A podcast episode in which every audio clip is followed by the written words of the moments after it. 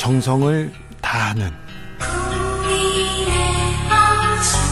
국민의 방송.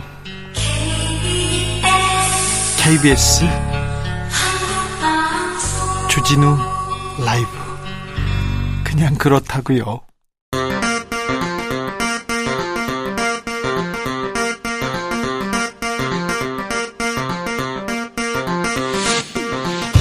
주진우 라이브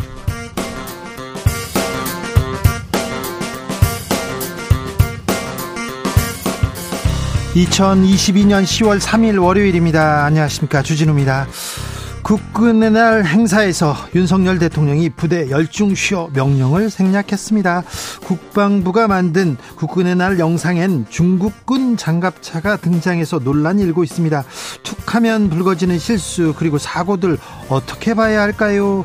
이현주 최민희 전 의원과 고민해 보겠습니다. 용산 대통령실 이전에 따른 비용이 1조 원을 넘는 것으로 파악됐습니다. 윤석열 대통령이 당선자 시절에 호언장담한 이전 비용은 496억 원, 496억 원이면 충분하다 했는데 더불어민주당에서는 청와대로 복귀를 검토해야 한다고 비판하고 나섰습니다. 한병도 대통령 관련 의혹 진상규명단장에게 들어봅니다. 감사원이 서해 공무원 피격 사건과 관련해서 문재인 전 대통령에게 서면 조사를 통보했습니다. 문 전 대통령은 대단히 불의한 짓이다. 이런 입장을 냈는데요. 민주당에서는 정치 탄압이라면서 감사원을 공수처에 고발하기로 했습니다. 여론과 민심에서 이 사안 바라다 보겠습니다. 나비처럼 날아 벌처럼 쏜다. 여기는 주진우 라이브입니다. 오늘도 자중차에 겸손하고 진정성 있게 여러분과 함께 하겠습니다. 코로나 유행 좀 감소세입니다. 내일부터는 요양병원 등에서 대면 면회 허용됩니다. 지난 추석에서는 그냥 가림막 통해서 아, 얼굴만 봤는데 이젠 할머니 할아버지의 얼굴 그리고 부모님의 그리운 손 마주 잡을 수 있게 됐습니다. 내년 3월쯤에는 실내 마스크를 벗을 수 있을 거라는 방역 당국의 첫 언급도 나왔는데요. 마스크 없이 서로 마주 보면서 환하게 웃을 날 얼른 왔으면 좋겠습니다. 지금 당장 보고 싶은 얼굴 있습니까? 아, 마주 잡고 싶은 손 있습니까?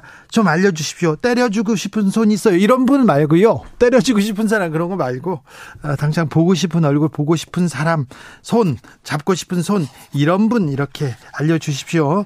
샵 9730 짧은 문자 50원, 긴 문자는 100원이고요. 콩으로 보내시면 무료입니다. 그럼 주진우 라이브 시작하겠습니다.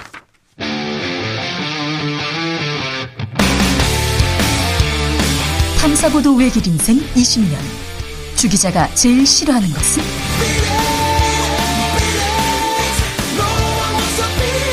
이 세상에서 비리와 부리가 사라지는 그날까지. 오늘도 흔들림 없이 주진우 라이브와 함께.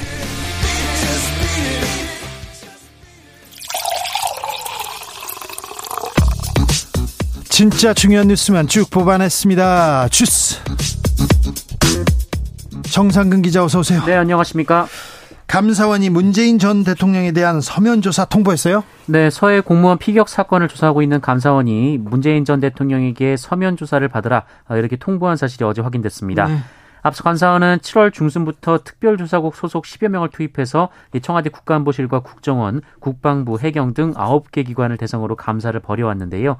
해양수산부 공무원 고 이대준 씨가 북한군의 피격되기까지의 경위, 어, 특히 월북으로 판단을 내렸던 당시 의사결정 과정을 조사해 왔습니다. 월북으로 판단한 이유가 뭔지 그걸 알아보겠다고 지금 대통령, 전직 대통령한테 조사받아라 이렇게 했다고요? 문 전 대통령 어떻게 반응합니까? 네, 문재인 전 대통령 측은 감사원의 조사 통보에 강한 불쾌감을 표시하며 서면 조사를 위한 질문지 수령을 거부한 것으로 전해졌습니다.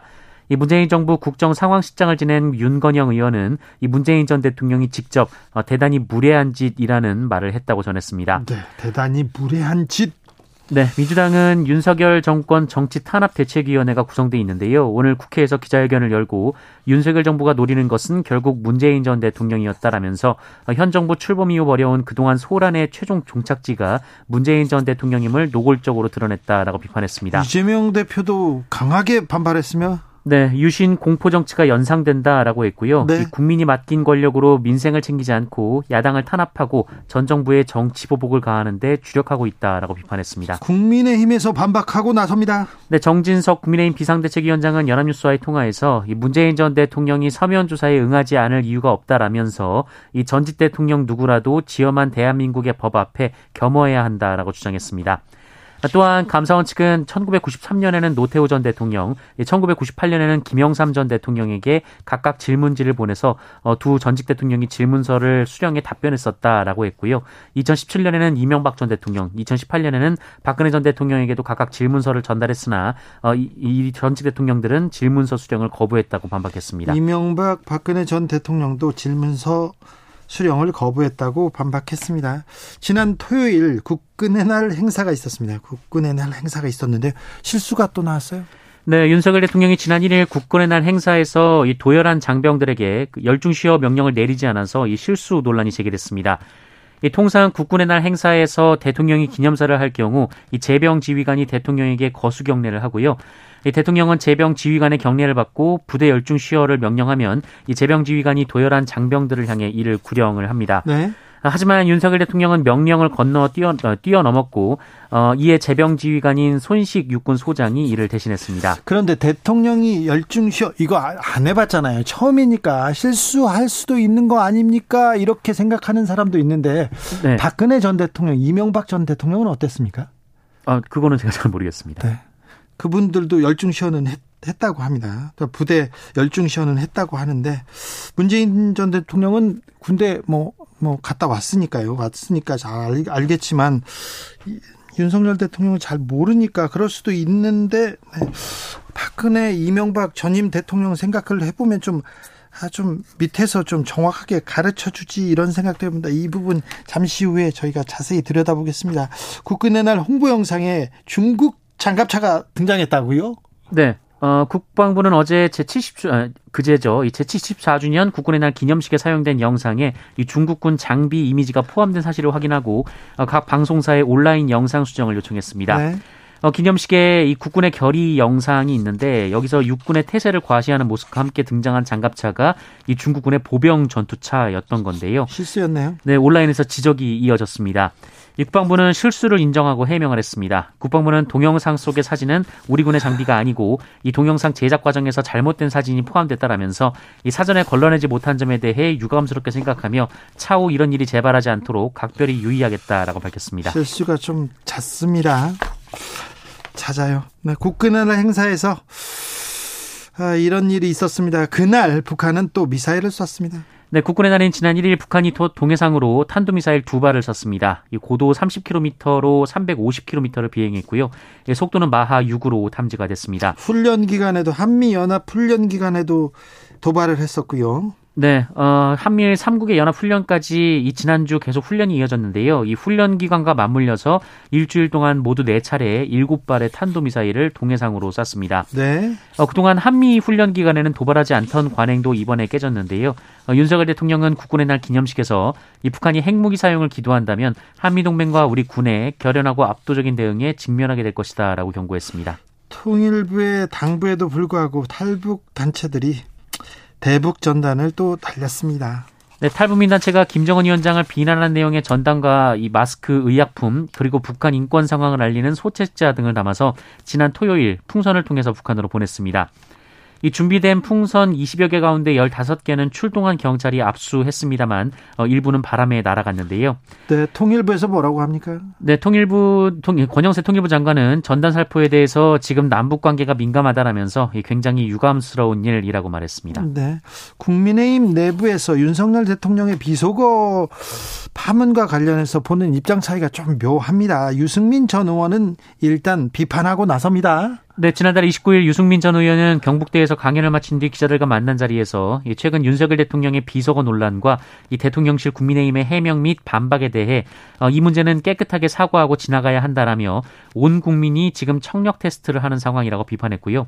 이 대통령실이나 국민의힘은 국민을 개돼지로 취급하는 코미디를 중단해야 한다라고 말했습니다. 이렇게 강하게 비판하고 있습니다. 지금 TK 맹주를 놓고 유승민 전 의원과 대결하고 있는 홍준표 대구시장 그런데 유승민 전 의원한테 견제구를 날립니다. 네, 홍준표 대구시장은 개혁적이지도 않은 사람들이 입으로만 내세우는 개혁 보수 타령 이제 그만하라라면서 이 탄핵 사태까지 가고 보수의 괴멸을 가져와 놓고 개혁 보수로 분칠하면서 좌파 정권 집권에 앞장선 사람들이 갓 출범한 윤석열 정권을 또 흔들어서 무엇을 노리는 것이냐라고 주장했습니다.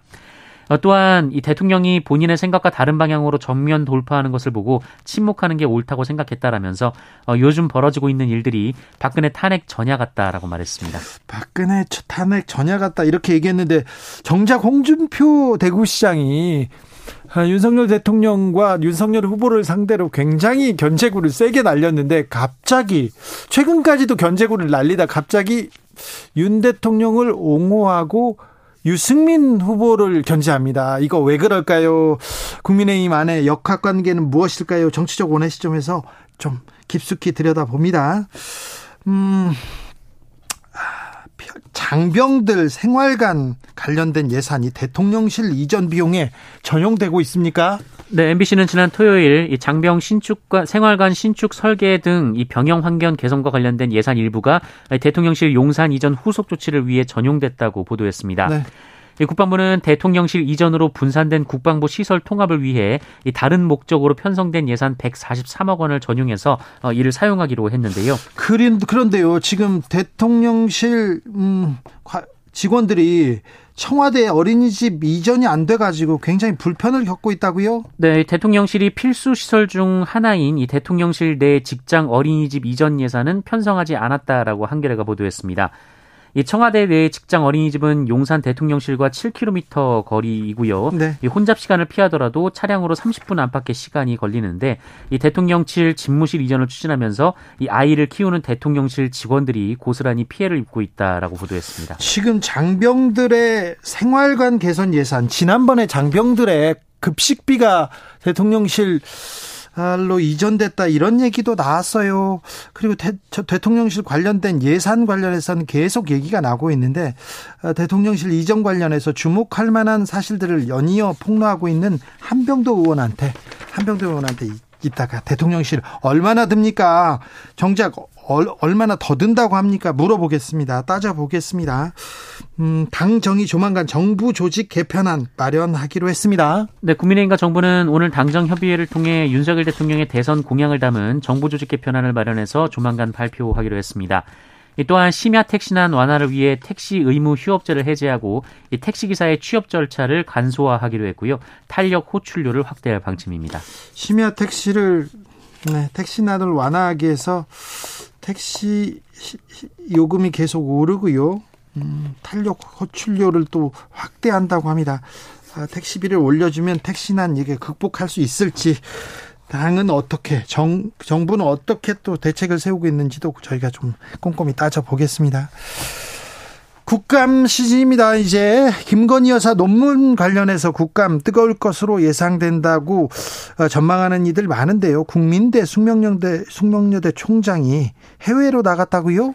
네, 국회 교육위원회 민주당 간사인 김영우 의원이 오늘 SNS에 김건희 여사 표절 논문 핵심 증인으로 채택된 국민대 그리고 숙명여대 총장 등이 내일부터 시작되는 국정감사를 앞두고 해외로 출국하고 있다라고 주장했습니다. 예. 앞서 국회 교육위원회는 김건희 여사의 논문 표절 및 허위 학력 기재 의혹과 관련해서 이몽재 국민대 총장, 장윤금 숙명여대 총장 등을 국정감사 증인으로 채택한 바 있는데요. 어, 이몽재 총장은 오늘 몽골로 출국해서 오는 10일 귀국할 예정이고요. 어제 출국한 장윤금 총장은 23일 귀국할 예정입니다. 어, 또한 두 사람을 비롯해 구, 교육위 국감 증인으로 채택된 김지용 국민대 이사장 역시 이 장기간의 해외 체류를 이유로 불출석 사유서를 제출한 것으로 알려졌습니다. 국감을 피해서 갔는지 뭐 불가피한 일이 있어서 국감 나오는지 못 나오는지는 잘 모르겠습니다만 그렇다고 해서 김건희 여사 논문 문제가 해결되지 않습니다. 사그러들지 않습니다. 대통령실 이전 관련된 내용들 비용 관련된 내용들하고요. 어, 김건희 여사 관련된 그 비용들 그리고 김건희 여사 논문 관련된 내용은 대통령실에서 빨리 빨리 해명하고 이만큼 이만큼 든다. 이건 어떤 사건이다. 이런 사안을 명확하게 해명하고 넘어가야 됩니다. 국감 끝나도 또 이제 다음번 국감도 있고 국정조사도 있고요. 또 의원들 가만히 있겠습니까? 네. 계속될 겁니다. 그래서 대통령실에서 이 부분에 대해서는 명확하게 해명하고 넘어가는 게 맞는 것 같습니다. 검찰이 성남FC 관련해서 이재명 민주당 대표를 공범으로 적시했다고요? 네, 성남FC 후원금 의혹 사건을 수사해온 검찰이 민주당 이재명 대표와 정진상 당대표 정무조정실장을 이 사건 공모자로 공소장에 적시한 것으로 알려졌습니다. 네. 이 수원지검은 지난달 30일 이 용도 변경 등 편의를 대가로 성남FC 광고 후원금 명목에 뇌물 55억 원을 주고받은 혐의로 어, 전 성남시 전략추진 팀장 그리고 어, 전 두산건설 대표를 불구속 기소했는데요. 네. 이 해당 공소장에 당시 이재명 성남시장과 정진상 실장이 공모했다라는 내용이 담겼다 있다라는 겁니다. 어, 이 때문에 이 사건과 관련해서 검찰이 곧 이재명 대표를 기소할 것이다라는 예상이 언론을 통해 나오고 있습니다. 이재명 대표도 이 사건과 관련해서 기소할 것으로 예상하고 있습니다. 아, 김웅 저 김웅 의원은 뭐 고발 사주 관련해서 어, 공범으로 이렇게 적시돼 있었지만 음, 네, 기소하지 않았는데요. 이재명 대표를 성남 FC 관련해서 기소할 것으로 검찰은 기소할 것으로 전망되고 있습니다. 지켜보시죠. 어떻게 되는지. 아, 감사원은 문재인 전 대통령, 검찰은 이재명 대표를 향한 수사 이어가고 있습니다. 음, 헤어진 여자친구를 스토킹하다가 그 모친까지 스토킹한 남성이 있습니다. 네, 헤어진 여자친구에게 130여회에 걸쳐서 전화와 문자 메시지 등을 보내고 그 모친에게까지 전화로 스토킹한 20대가 징역형을 선고받았습니다. 네. 오늘 춘천지법 원주지원은 이 스토킹 범죄 처벌 등에 관한 법률 위반 혐의로 기소된 26살 남성에게 징역 8개월의 집행유예 2년을 선고했고요. 보호 관찰을 받을 것과 40시간의 스토킹 치료 프로그램 수강도 명령했습니다. 이분 징역 8개월의 집행유예 2년이면 집행유예입니다. 나와 있어요. 네. 아 이거 어머니하고 여자친구 아, 무서워서 살겠냐 이런 얘기가 나올 법도 한데요. 이 남성 어떤 혐의가 있습니까? 네, 이 남성은 헤어진 연인에게 지난해 12월 6일 오후 5시 48분부터 같은 달 22일 오후 5시까지 17일간 어, 무려 138번에 걸쳐서 전화를 하거나 어, 문자, 카톡 메시지를 반복적으로 보내 스토킹한 혐의를 받고 있습니다. 또 피해자와 연락이 되지 않자 이 모친인 50대 여성에게 어, 딸 간수 잘하라라는 내용의 전화를 했고요. 어, 모친의 직장까지 찾아가서 편지를 전달하는 등 세 차례에 걸쳐 스토킹을 했다라고 합니다. 딸 간수 잘하라고 어머니를 협박했는데 죄질이 상당히 나쁜데 왜 재판부는 이렇게 판결했습니까? 재판부는 피해자들이 상당한 불안감과 공포심을 느꼈을 것이 명백하다라고 했지만 그런데요. 피고인이 초범이고 또 범행을 인정하고 재범하지 않을 것을 다짐하고 있다라며 양형 이유를 밝혔습니다. 판사님 앞에서는 잘못했다고 하죠. 다시는 안 그러겠다고 하죠. 근데 그냥 그렇게 봐주면 이 피해자하고 피해자 어머니는 어, 두려움에 떨면서 지내야 될 것 같은데요. 이 스토킹 한 남성은 집행유예 2년을 선고받았습니다. 코로나 상황 어떻습니까? 네, 오늘 코로나19 신규 확진자 수 12,150명이 나왔습니다. 어제보다 11,000여 명 정도 줄었고요. 네. 지난주와 비교하면 2,000여 명 정도 줄었습니다. 월요일 발표 기준으로는 13주 만에 최저치고요. 위중증 환자는 361명으로 어제보다 8명 늘었고 사망자는 20명이 나왔습니다. 네. 어, 정부는 내일부터 요양병원 시설, 정신병원 시설, 장애인 시설 등 감염 취약 시설의 대면 접촉 면회를 허용한다라고 밝혔습니다. 어, 그리고 어제 KBS 뉴스에 출연한 이기일 보건복지부 제2차관은 내년 3월쯤 유행이 거의 끝날 수 있다라면서 실내 마스크는 그때 충분히 벗을 수 있다라고 말했습니다. 처음으로 실내 마스크에 대한 다 방역 당국자의 언급이 나왔네요. 인도네시아에서 축구장에서 말입니다. 충격적인 참사가 벌어졌습니다. 네, 수만 명이 운집한 인도네시아의 한 축구 경기장에서 경기에 진대 격분한 팬들이 폭동을 벌여 100명이 넘는 사망자가 발생한 참변이 벌어졌습니다. 네. 어, 현지 시간으로 지난 토요일 밤 10시쯤 이 동부 자바주의 한 축구 경기장에서 벌어진 일인데요.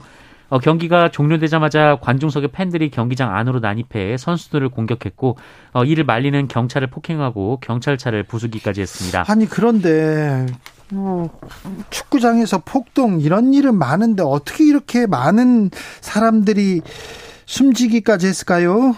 애초에 이 인도네시아 경찰이 과잉 진압을 벌여서 사건을 더 키웠다라는 지적도 나오고 있고요. 예. 어, 특히 이 피해 일을 그 폭동을 피해서 출구로 몰린 수백 명이 뒤엉키면서 어, 이런 사망자가 좀 많아졌다라고 합니다. 압사라고 하죠. 이렇게 밀려가지고 그 밟히고 막 그러다가 사상자가 더 났어요. 네, 최초에는 174명이 숨진 것으로 전해졌습니다만 인도네시아 주정부는 124명으로 수정을 했는데요. 네. 어, 현재 병원에서 치료를 받고 있는 사람들도 있어서 사망자가 더 늘어날 수도 있습니다. 어, 인도네시아 축구협회는 일주일간 리그 경기를 중단했고 인도네시아 문화체육관광부도 무관군 무관중 경기를 진행하겠다라고 어, 검토하겠다라고 밝혔습니다. 어, 이번 사고는 축구장에서 일어난 사고 중 두 번째로 많은 사상자가 발생한 사고인데요. 가장 많은 사망자가 발생했던 때는 지난 1964년 이 페루 리마에서 열린 페루와 아르헨티나의 이 도쿄올림픽 예선전으로 당시에는 328명이 숨졌습니다. 끔찍한 참사가 벌어졌네요. 주스 정상근 기자 함께했습니다. 감사합니다. 고맙습니다. 지금 보고 싶은 일, 얼굴 있습니까? 잡고 싶은 손 있습니까? 물어봤더니 많은 분들이 얘기하십니다. 4651님 토요일에 독립한 예쁜 두 딸과 사랑 스러운 반려견 만두가 너무 보고 싶습니다. 일하면서도 아직 낯설어서 눈물이 조금 조금 흘리기도 네. 하는데요. 시간이 가면 나아지겠죠. 좀 이따 퇴근할 건데 반기던 만두가 없을 상상에 벌써 딸들도 너무 보고 싶어요. 아, 딸과 반려견이 독립했군요. 독립했잖아요. 네. 가끔 보시면 되는데 아이고 보고 싶어라. 이용주님 2년 전 하늘나라로 가신 어머니 손 꽉 잡고 잘 지내냐고 잘 지내시냐고 잘 지내고 계시라고 인사드리고 싶어요 얘기합니다. 4831님 아버지가 보고 싶어요.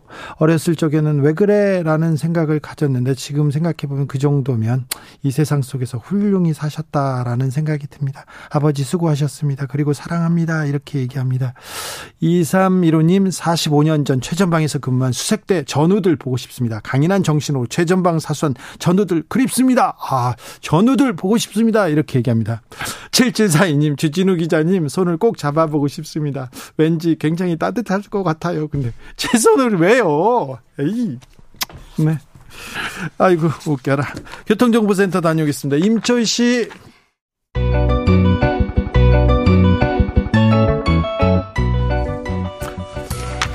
한층 날카롭다 한결 정확하다 한편 세심하다 밖에서 보는 내밀한 분석 정치적 원의 시점.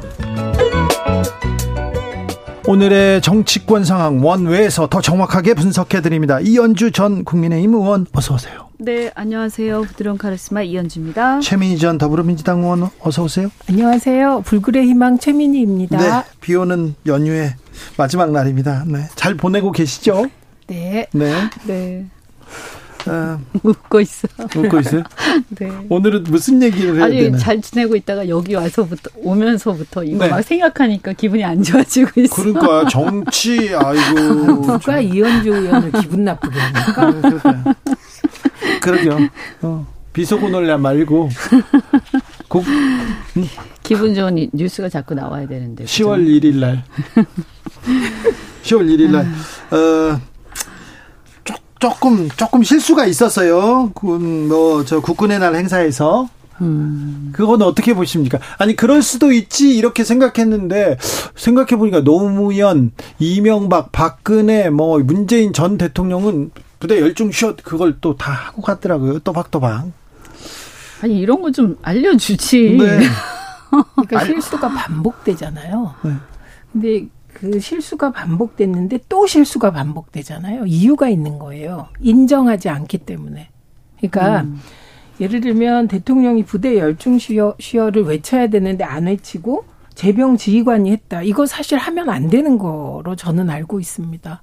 대통령이 하셔야 되는 거예요. 국군 통수권자로서 이렇게 이렇게 하십시오. 밑에서 저는 그거 둘 중에 하나라고 봅니다. 했는데 무시했거나 무시하면 안 되죠. 그러니까 했는데 무시했거나 할 수 없는 분위기거나 아 또 하나가 있습니다. 했는데 까먹었거나 까먹었겠죠. 그러니까 이 세 가지 다 비극적이에요. 네? 까먹었겠죠. 네, 세 가지 다 비극적인데 중요한 건 저는 국민의힘이 이럴 때 중요한데 이런 실수 정도는 사실은 아 실수다. 대통령 처음 해봐서 몰라 모르셨던 거다. 대통령이 그러셨잖아요. 대통령 처음 해봐서 잘 모른 처음 해봐서 어쩌고 이렇게 얘기하셨기 때문에 그러니까 이거를 정확히 잘못을 인정해야 다음번에 고쳐집니다. 고쳐진다는 건 뭘까요? 일단 정확히 인지하시거나 까먹지 않도록 반복 훈련하실 수 있다는 건데 아니 잘못을 해도 그냥 대충 넘어가다 보니까 실수가 계속되죠. 그래서 앞으로도 이 실수는 무엇인지 모르지만 크고 작게 계속 될 것이다. 이원주 의원님. 네. 아, 이런 거는 이제 사실 이제 그 누군가가 이제 가기 전에요. 좀 브리핑 같은 해주지 않습니까? 네. 그러니까 좀 이해가 안 되는 게 이런 부분들을 누가 이렇게 보자를 안 하나 봐요. 저는 그런 일을 프로토콜에 있어서의 실수라고 보면 그 진짜 국가 시스템 음. 붕괴거든요. 음. 아니 근데 이, 이거를 프로토콜이 있어도 프로토콜을 다 읽어보진 않잖아요. 그러니까 이게 누가 이렇게 옆에서 비서 중에서 네. 누가 이제 이렇게 하셔야 되고 이렇게 되면 이렇게 그러니까 뭔가 이렇게 가이드를 해주지 않아요? 해줘야죠. 네, 왜냐하면 또 그러니까 제 얘기가 그런 얘기 리허설도 할 것 같은데. 네, 하죠. 그래서 좀 이해가 혹시 리허설을 했습니까? 확인하셨습니까? 아니요, 근데 리허설도 안 한 거 아니에요? 아니 대통령이 했는지는 모르겠으나 국군의 날 기념식이 장병들은요 이 훈련을 3개월에서 어, 6개월 가량 한답니다. 저 궁금한데 대통령께서 음. 열중시어하고 이런 대통령의 프로토콜 리허설 리허설 하셨습니까? 이게 엄청 궁금한데요. 저도 잘 모르겠는데 리허설을 했으면 이럴 것 같지 않잖아요. 리허설 그러니까 리허설을 까먹으셨어요. 안 했거나 아니면 했는데 막 생략하면서 했거나. 그러면 아 생략함 그랬겠죠. 아, 저기 네. 그러니까 아. 제 얘기는 뭐냐면 그러니까 사소한 것처럼 보이지만 네. 이런 것들이 제대로 안 돼가지고 자꾸 사소한 실수들이 일어나니까 네. 이런 부분들부터 좀 네. 다잡아서 해야 되지 않는가 그렇죠. 이런 얘기죠. 제 그렇죠. 네. 이현주 의원님 지적이 조금 공감이 됩니다. 네. 아, 사소한 실수가 이어집니다. 그럼 좀 불안해하니까 이런 거 조금 다 잡아야 됩니다. 네, 좀 귀찮더라도 네. 하셔야 돼요. 네. 네. 해야 됩니다. 7267님께서 추석 때 고향 구포 내 려갔는데 이현주 의원님 프랭카드 보고 반가웠습니다. 아, 응원합니다. 네. 네. 제가 부산 전역에 네. 걸었어요. 6939님 언제나 떳떳하고 당당하게 어? 잘못을 인정할 건 확실히 인정하고 국민을 설득력 있게 말씀해 주시는 명불허전 최민희 의원님 아, 따뜻한 손 제가 잡아드리고 싶습니다. 이런 분도 오셨습니다. 네. 자, 따뜻한 손 잡아주겠다고 합니다. 자, 감사원에서는 문재인 전 대통령, 아, 조사하겠다고 서면을 보냈고요. 그리고는요, 이 부분에 대해서, 어, 이재명 대표가 얘기하기 시작했어요. 유신 공포 정치 연상된다 이렇게 얘기했고요. 어, 대통령의 비속어 논란에 대해서 이재명 대표 사이다 발언 쏟아내기 시작했습니다. 이재명 대표도 뛴다 이런 얘기 나오는데 최민희 의원님 어떻게 보시는지요?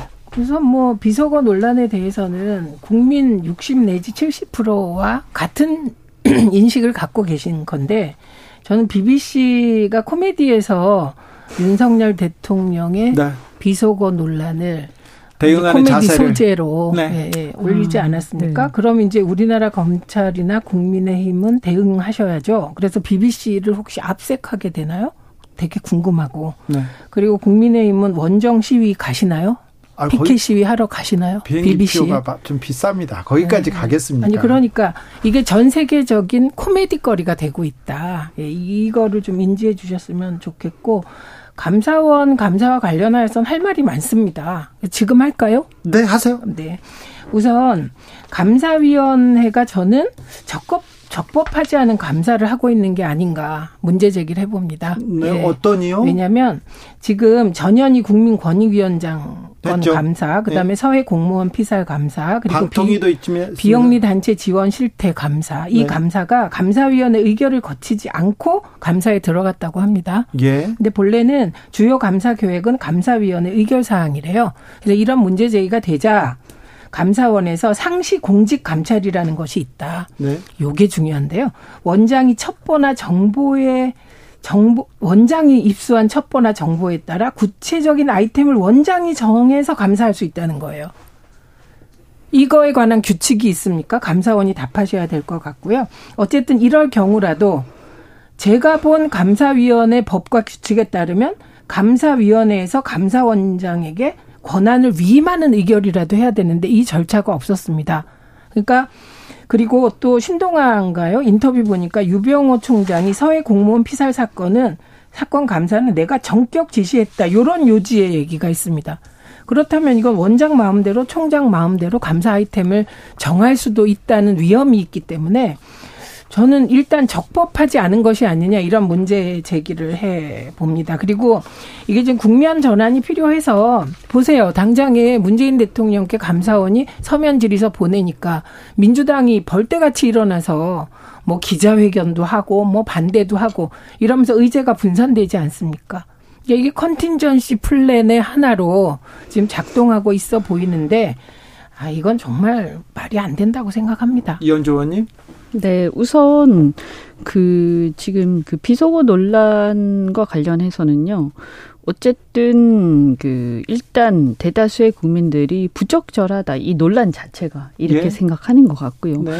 그래서 이게 대통령이 이제 권위가 무너지면 안 돼요. 그러면 국정 동력이 상실되거든요. 뭐 어 지금 보면 이제 조롱거리로 계속 가고 있어요. 그래서 굉장히 위험한 상황까지 왔다 이렇게 보이고요.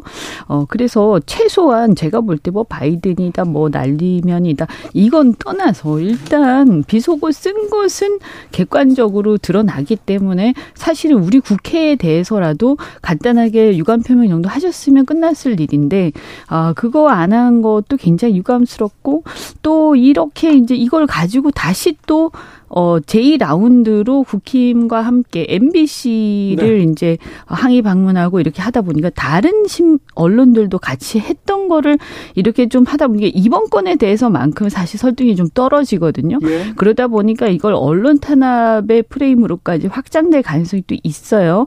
그래서 그 여파로 인해서 이번에 보면 어, 특이한 점이 이제 국민의힘의 지지율이 동반 하락하고 있어 여러 여론조사 기관에 예. 네. 이렇게 나온 걸 보면 그래서 이걸 지속하는 것은 상당히 위험한 일이다. 네. 그래서 이게 어떤 경우에도 이 논란은요, 어, 대통령에 대해서도 그렇고, 국민의힘에 대해서도 그렇고, 도움이 안 됩니다. 그래서 저는 그렇죠. 도움이 안 되는데 왜 자꾸 하는 걸까? 어, 그래서, 어, 저는 그게 조금 이해가 안 되는데, 아, 이게 이제 아까 그, 저, 조국 사태 어 그 얘기들을 많이 하시는데 이렇게 조국 사태 때도 보면 어이 민주당이 어, 문제가 있는 것을 인정을 하지 않고 계속 우기는 어떤 행태를 계속 하다가 이게 조국 개인의 어떤 문제가 민주당의 문제로 확대되고 그러면서 이것이 이제 어, 어떻게 보면 어, 정권 교체의 어떤 그 정권 교체가 초래되는 그런 어떤 꺾이는 지점이 됐거든요. 그래서 저는 어 이 사태가 계속 이렇게 가능성 굉장히 위험하다 이렇게 보이고요.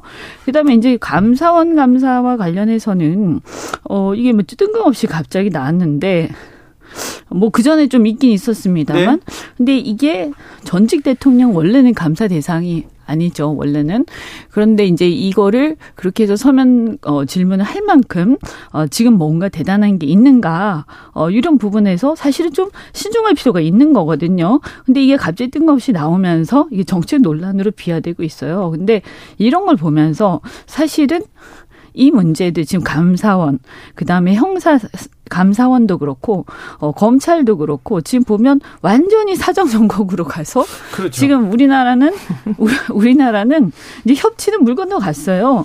그리고 감사원도 지금 솔직히 제가 볼 때는 좀 안타까운 게 뭐냐면 옛날에는 저 제가 초선 때는요. 그래도 감사원이 민생과 관련된 감사를 많이 했어요. 예. 지금 같으면 예를 들면 굉장히 전기 요금 뭐 가스 요금 많이 오르고 있잖아요. 네. 그러면 이런 게 오르는데 이게 지금 정 국제적인 이유 때문에 오르긴 하지만 또 다른 이유는 없는지 뭐 여러 가지 우리 국민들이 궁금한 게 많잖아요. 그거 살펴봐줬으면 이런 좋겠어요. 이런 것들을 가지고 감사원들이 얘기도 하고 또 가습기 살균제 건도 그렇고 이런 걸 막 적발하고 했단 말이에요. 근데 지금은 보면 감사원도 그렇고 어 검찰이나 사정 당국도 그렇고 그냥 제가 볼 때는 어떤 정치 세력의 그냥 뭐 정치 세력의 그냥 하나의 어떤 부속 적인 기관 이렇게 돼서 정쟁의 하나의 도구가 돼 버렸어요. 이거 굉장히 심각합니다. 한쪽만 본다 이런 그 지적. 근데 정권 바뀌면. 또 바뀔 거예요. 저는요 이 자리를 빌어서 정말 꼭 말씀드리고 싶은 게요. 이렇게 해서 공을 세우는 사람들 절대로 정치권에서 영입하면 안 됩니다. 네. 근데 도대체 왜 그럴까? 최재 감사원장은 왜 그럴까 생각해 보다가 네. 그 MB 정권 초가 떠오르더라고요. 이분이 문재인 정부 때 임명된 사람이잖아요. 네.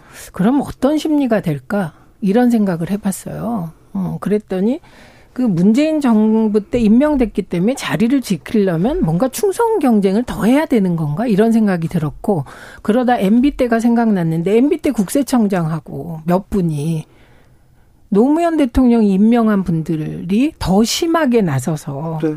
예, 아주 아, 비극적인 뭐 사태를 초래하게 정체성을 이렇게 증명하기 위해서 그런 예, 그러니까 건가요? 이거는 정치권이 그러니까 특히 윤석열 정부가 전 정권 보복 사정 감 사정에 이 치중하면 할수록 이건 공무원 사회 전체가 공무원 중립 의무가 내팽겨쳐질 거라고 봅니다. 지금 이현주 의원께서 지적하신 두 기관이 감사원과 검찰입니다. 공교롭게도 감사원 수장과 검찰 수장은 아, 임기를 그냥 뭐 임기를 뭐 특정인을 염두에 두고 말씀드린 건 아니고 네, 네, 임기를 마치, 마치지 않고 정치권으로 지금 직행함으로써 어, 조직의 독립성, 계속 네. 정치적 중립성 의심받고 있는데 특별히 감사원하고 검찰은 그러니까 더 공평하게 더 공정하게 열심히 노력해줘야 됩니다. 네. 사실 이제 그런 거 그런 것도 있었죠. 저는 아주 유감스러운 게 사실은 지나고 나서 보니까 그래요. 그때 박정 박근혜 대통령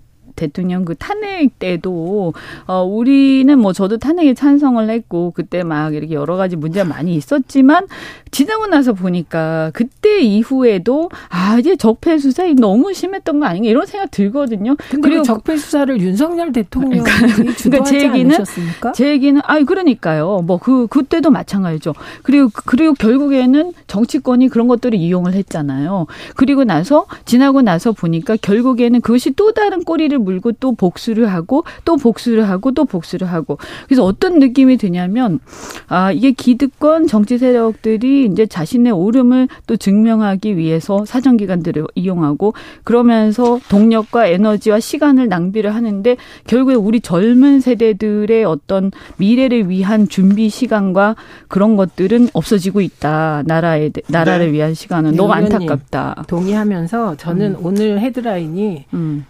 의원님이 살짝 지나가면서 얘기한 대통령과 대통령실의 대응이 조롱거리가 되고 있다. 네, 네. 이것인데요. 음. 그러니까 이게 어, 문제는 이 사정 정국이 되면 보통 공포를 느껴야 됩니다. 사람들이. 그런데 제가 보기에 이 사정 정국에서 공포를 느끼는 사람들은 공천을 염두에 둔 일부 국회의원밖에 없는 것 같고 대다수 국민들은 이 사정 정국조차 이상하고 웃긴다. 예를 들면 감사원이 그 감, 음, 감사에 나섰던 몇 가지 사항이 있고 전직 대통령에 대해서 서면 조사 요청을 한 게 있습니다. 그 아이템을 보면 할 만한 거예요. 노태우 대통령 때, 때는 소위 율곡 비리, 대규모 비리잖아요. 네. 그리고 김영삼 대통령 때는 IMF 환란에 대해서 네. 이명박 대통령에 대해서는 4대강 비리에 대해서였습니다. 이런 거는 누가 들어도 서면 조사할 거리로 보이잖아요. 네. 근데 지금 문재인 대통령에 대해서 서면 조사 요청한 게 서해 공무원 피격에 대해서 그걸 문재인 대통령에게 서면 조사 요청한 거거든요. 요거는 어떻게 생각하세요? 국민들은 어떻게 판단할까요? 다르잖아요. 파, 그러니까 파급이. 이 부분은 저는 그 부분에 대해서 그 당시에 좀 석연치 않았던 부분들은 있죠. 근데 이게 문재인 대통령하고까지 어떻게 연결이 되는지 그건 잘 모르죠, 국민들은. 네. 그러니까 여기에 대해서 어 그냥 계속 의혹만 제기가 계속되는 상황에서 자꾸 조사하고 조사하고 조사하고 이런 상황이거든요. 그래서 뭔가를 하려면 어떤 정확한 예를 들면 근거 그리고 어 적어도 어떤 거기에 대해서 이 주장에 대한 근거 같은 것들이 좀 나와야 된다. 뭐 네. 예를 들면 어떤 진술이라든가 어 저는 그렇다고 생각을 해요. 네. 그래서 그때 뭔가 어 제대로 어 이렇게 이 밝혀지지 않은 부분들이 있었다라는 그런 기억들은 있어요. 예. 네. 그런데 그런데 이 문제는 그러면 이제 문재인 대통령까지 번진 감사원의 감사 그래서 저 민주당에서는 발끈하고 나섰습니다. 이 대응에 대해서 발끈하고 나서자 국민의힘에서는 또 어 왜 당신이 발끈해 그러면서 또 여기에 참전한 상황입니다. 이 정치권의 반응에 대해서는 어떻게 보시는지? 저는 정치권은 네. 국민의힘은 뭐 당연히 그렇지 않습니까? 국민의힘은 제가 아무리 들어도 바이든인데 그걸 난리면이라고 주장하고 말리면이라고 주장하는 분들도 있고 그것이 공교롭게 대통령의 입장 표명은 더 심해지고 있기 때문에 네. 국민의힘이 예를 들면 이번 감사원의 문재인 대통령에 대한 서면 조사 요청에 대해서 저렇게 또 그런 입장을 그 감사원의 입장을 지지하고 나서는 것 또한 당연한 결과라고 생각합니다. 근데 저는 아까 감사원이 이제 입장 표명한 부분이 있었다고 했잖아요. 네. 이거는 원장이 첩보나 정보에 따라서 구체적인 아이템을 정해서 감사할 수 있다. 그럼 이 원장은 이 첩보나 정보를 어디서 받았느냐? 그리고 국민의힘의 저런 대응을 종합할 때 이건 일종의 하명 수사라는 의구심을 감출 수가 없습니다. 음. 이 부분은 근데 수사를 수사 대상은 아닌가요? 이거 수사를 수사를 하지 않았나? 감사원에서 감사를 하고 또 그걸 또 만약에 검찰로 가겠죠. 중요한 거는 만약에 그 과정에서 문제가 생기면 그걸 검찰이 수사 의뢰하겠다는 것으로 네. 보입니다. 근데 사실은 갑자기 그 단계를 다 저는 확 뛰어넘은 것 같아요 이번에. 그래서 네. 대통령을 이 시점에 끌어들인 것은 국면 전환용이다. 그리고 거기에 감사원이 앞장서는 것으로 보인다. 일단 어쨌든 사실관계 자체는 한번 지켜봐야 되는데 예. 여하튼 문재인 대통령으로 갑자기 이렇게 툭 넘어간 부분들은 네. 어 이제 국민들이 볼 때에는 이제 상당히 그렇죠. 어 이게 왜 갑자기 대통령한테 넘어갔지 이런 네. 느낌은 좀 있어요. 그래서 어쨌든 전직 대통령이잖아요. 네. 그래서 조사하는 것 자체가 상당히 이것은 이제 어 진영 대립으로 번지거든요. 예. 좋은 건 아니에요. 그렇기 때문에 신중할 필요가 있고 그 근거나 이런 것들 명확하게 해서 네. 어 이게 가능하면 안 하는 게 좋죠. 그렇지만 만약 진짜 해야 되는 상황이면 그 왜 해야 되는지를 충분히 설득해서 해야 해야지 그냥 막 할 건 아닌 거예요. 국민들한테 왜 이 이 감사를 해야 되는지 조금 설득하는 과정이 필요할 것 같습니다. 0070님께서 공공기관이 정권에 휘둘려 절차도 무시하고 스스로 권력의 칼이 되는 것은 부끄러운 일은 부끄러운 일이라고 지적하셨습니다. 취임 다섯 달 만에 문재인 전 대통령을 정면으로 겨눈 어, 문, 윤석열 정부의 감사원의 칼 어떻게 국민들은 받아들일지 어, 떻게 이 전국은 흘러갈지 조금 지켜봐야 되겠습니다. 이거 너무 급하게 하는 거예요 지금 다. 음, 그러니까 너무 갑자기 예, 엄청 성질이 급하게 가는 거예요. 지금 아, 아까 이현주 전 의원께서 아, 지금 국정 대통령실의 국정 지지율과 국민의힘이 그 여론조사가 같이 가고 있다, 같이 동반 하락한다고 했는데 거기에서 이유를 찾은 건 아닌지 좀 생각해볼 대목인 것 같습니다. 네. 윤석열 대통령의 국정 수행 그리고 국민의힘 지지율 하락했다는 여론조사는요 리얼미터가 지난달 26일부터 30일까지 진행했습니다. 자세한 내용은 중앙선거 여론조사 심의위원회 홈페이지에서 확인할 수 있습니다. 국민의힘으로 좀 가볼게요. 네. 자. 대통령 막말 이거 빨리 사과하고 끝내라 이렇게 얘기하는 사람이 있습니다. 유승민 전 의원 이제 얘기하고 있습니다. 홍준표 대구시장은 대통령실에 대해서 좀 잘해라 그리고 김건희 여사에 대해서 좀 가만히 있어라 계속 얘기하다가 갑자기 홍준표 대구시장 음. 유승민 의원을 저격하고 나서. 그렇죠. 갑자기 윤 대통령을 또 보위하고.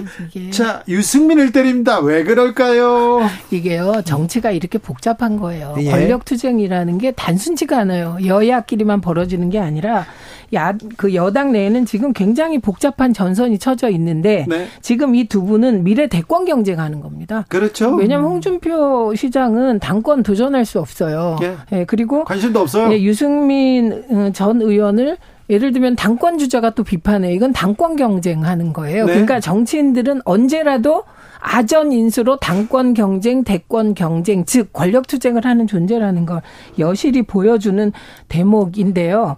이게 홍준표 대구시장은 제가 이현주 전 의원과 특수관계라 이런 말씀하는 게뭐 대단히 특수관, 죄송합니다. 특수관계는 아니에요. 어, 아니, 제가 대선 때 도왔으니까. 대선 때 제가 네. 윤석열 대통령을 도울 수가 없어서 돕기 도왔죠.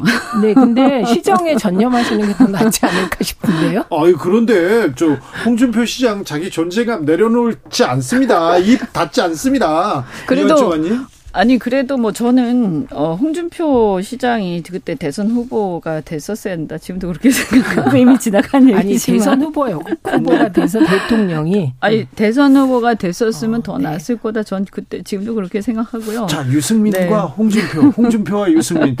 이 근데 이제 이좀 아쉬운 건 이거죠. 이제 처음에 처음에 이제 그 거짓말 거짓말을 자꾸 거짓말로 덮으면 안 된다 이렇게 하면서 굉장히 멋있는 얘기 딱 하셨다가 그렇죠. 어, 그 다음에 이제 유승민, 어, 대표가 유승민 나오니까. 의원이 그 개돼지 이런 발언 굉장히 세게 얘기하셨어요. 예, 그래서 예. 그게 또 히, 좀 너무 이렇게 두가 이게 부각됐단 말이에요. 그러니까 네. 아마 견제고 날리신 게 아닌가 어, 이런 생각이 들어요. 그래서 아 역시 정치인이시구나 이런 생각이 그렇죠. 들었습니다. 아니 네. 그런데 뭐 비, 비속어 논란에 대해서는 대통령 이렇게 비판하다가 유승민 전 의원이 좀 강력하게 한다고 해서 갑자기 유승민을 막. 그러니까 미래 권력 투쟁. 네. 그래요? 네. 여기에. 뭐 저는 뭐, 어, 특별히 거기에 대해서는 뭐 별 얘기 뭐 묻지 않았습니다. 아, 그 알겠어요. 네.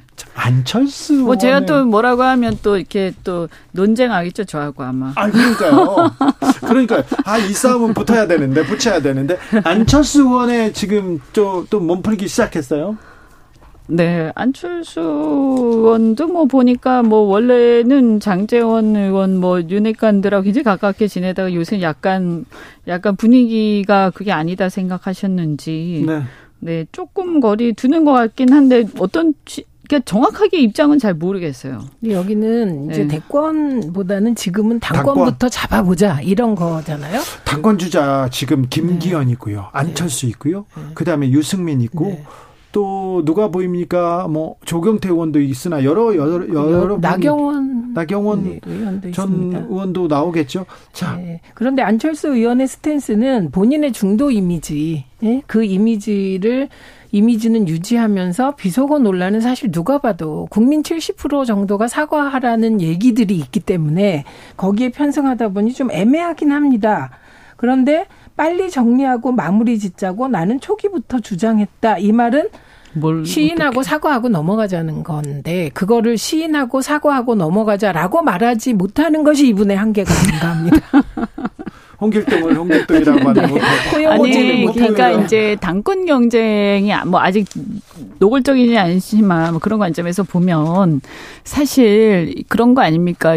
크게 보면 뭐 윤핵관대 그다음에 이제 어 이 결국에는 그 총선을 앞두고 그 윤 대통령의 어떤 비호감도 또는 윤 대통령의 이제 그 지지율의 한계 이런 것들을 극복할 수 있는 극복할 수 있는 당 대표를 또 바라는 미, 바라는 당내의 당심 이게 있는 거잖아요. 그래서 어윤 대통령 한계를 극복하 극복해야 총선을 이긴다라는 당심이 있고 그게 아니고 윤 대통령을 추종해야 된다라는 당심이 있고 그게 두 개로 나뉘지 않겠습니까? 그러면 그두 둘, 두 세력 간의 경쟁이 될 텐데, 어, 그 경쟁에서 어쨌든 제가 볼 때는 어느 한쪽의 표를 정확하게 얻어야 되겠죠. 뭐 애매해가지고는 네. 표 얻을 수 있겠습니까? 네, 저거는 음. 맞는데 내년 총선 지형의 지형을 결정하는 결정적 변수는 저는 윤석열 대통령의 지지율이라고 생각합니다. 그때 가서 그러니까 내년 말과 어, 내후년 초에 지지율이 결정하는데 지지율이 높으면 저는 검찰 출신들이 대거 출마하게 될 거라고 생각합니다. 지지율이 높으면요? 지지율이 높으면 네 그거를 업고 네, 만약에 그렇지 이제, 않으면 음. 완전 다른 상황이 펼쳐지겠죠. 그리고 이제 만약에 그렇게 돼서 이제 최민희 의원님처럼 만약에 그렇게 돼서 검찰 출신이 대거 투입이 돼서 이렇게 공천에 개입하는 상황이 벌어지게 되면 그것도 역시 당내에선 두려워하는 시나리오 아닙니까? 음, 예. 사실은 예. 이제 그래서 그것도 역시 혼란스러운 상황이 되고 또 그것을 견제해야 된다는 내부 심리들이 또 있는 거죠. 또 그런 입장에서는 또 어쨌든 윤핵관을 견제해야 한다 라는 어떤 윤핵관 어. 그, 그 시기가 되면 저는 윤핵 관을 우리가 흔히 얘기할 윤심이랄까요? 총선과 관련하여서는 국회 윤핵관 얘기하시는 거잖아요. 네네. 네. 그런데 그때는 검핵관이 더 중요 검핵관. 변수가 네, 될수 있다. 윤핵관은 뭐 이미 그런 맛이 갔을 것이다 이렇게 보시는 건가요? 멀어졌을 음, 것이다. 멀어졌을 네. 것이다. 하기야 뭐 윤 대통령께서 어떻게 보면 어떤 특정 세력한테 오랫동안 이렇게 권한을 주거나 이런 건 아닌 것 같아요. 보니까 예, 몇 가지 검찰을 빼고는 있어요. 네, 예, 검찰 그러니까 출신을 빼고는 검찰과는 브레인을 공유하고 음. 용액관 그 관료들하고는 손발을 공유하고 이런 형국이 아닌가 합니다. 근데 솔직히 지금 판으로 봤을 때는요. 어, 이렇게 지지율이 낮 있고 거기다가 당이 동반 하락하고 이런 네. 상황이 되면 뭐 수도권에서는 해보나 마나 아닙니까? 네. 어 그런데도 사실은 또 여러 가지 이제 지금 당 내에서는 어 그런데도 이렇게 따라가는 형국이 그냥 왜 그런지 모르지만 계속 지속되고 있잖아요. 그리고 이것이 어떤 다른 동력을 만들어내지 못하고 있거든요.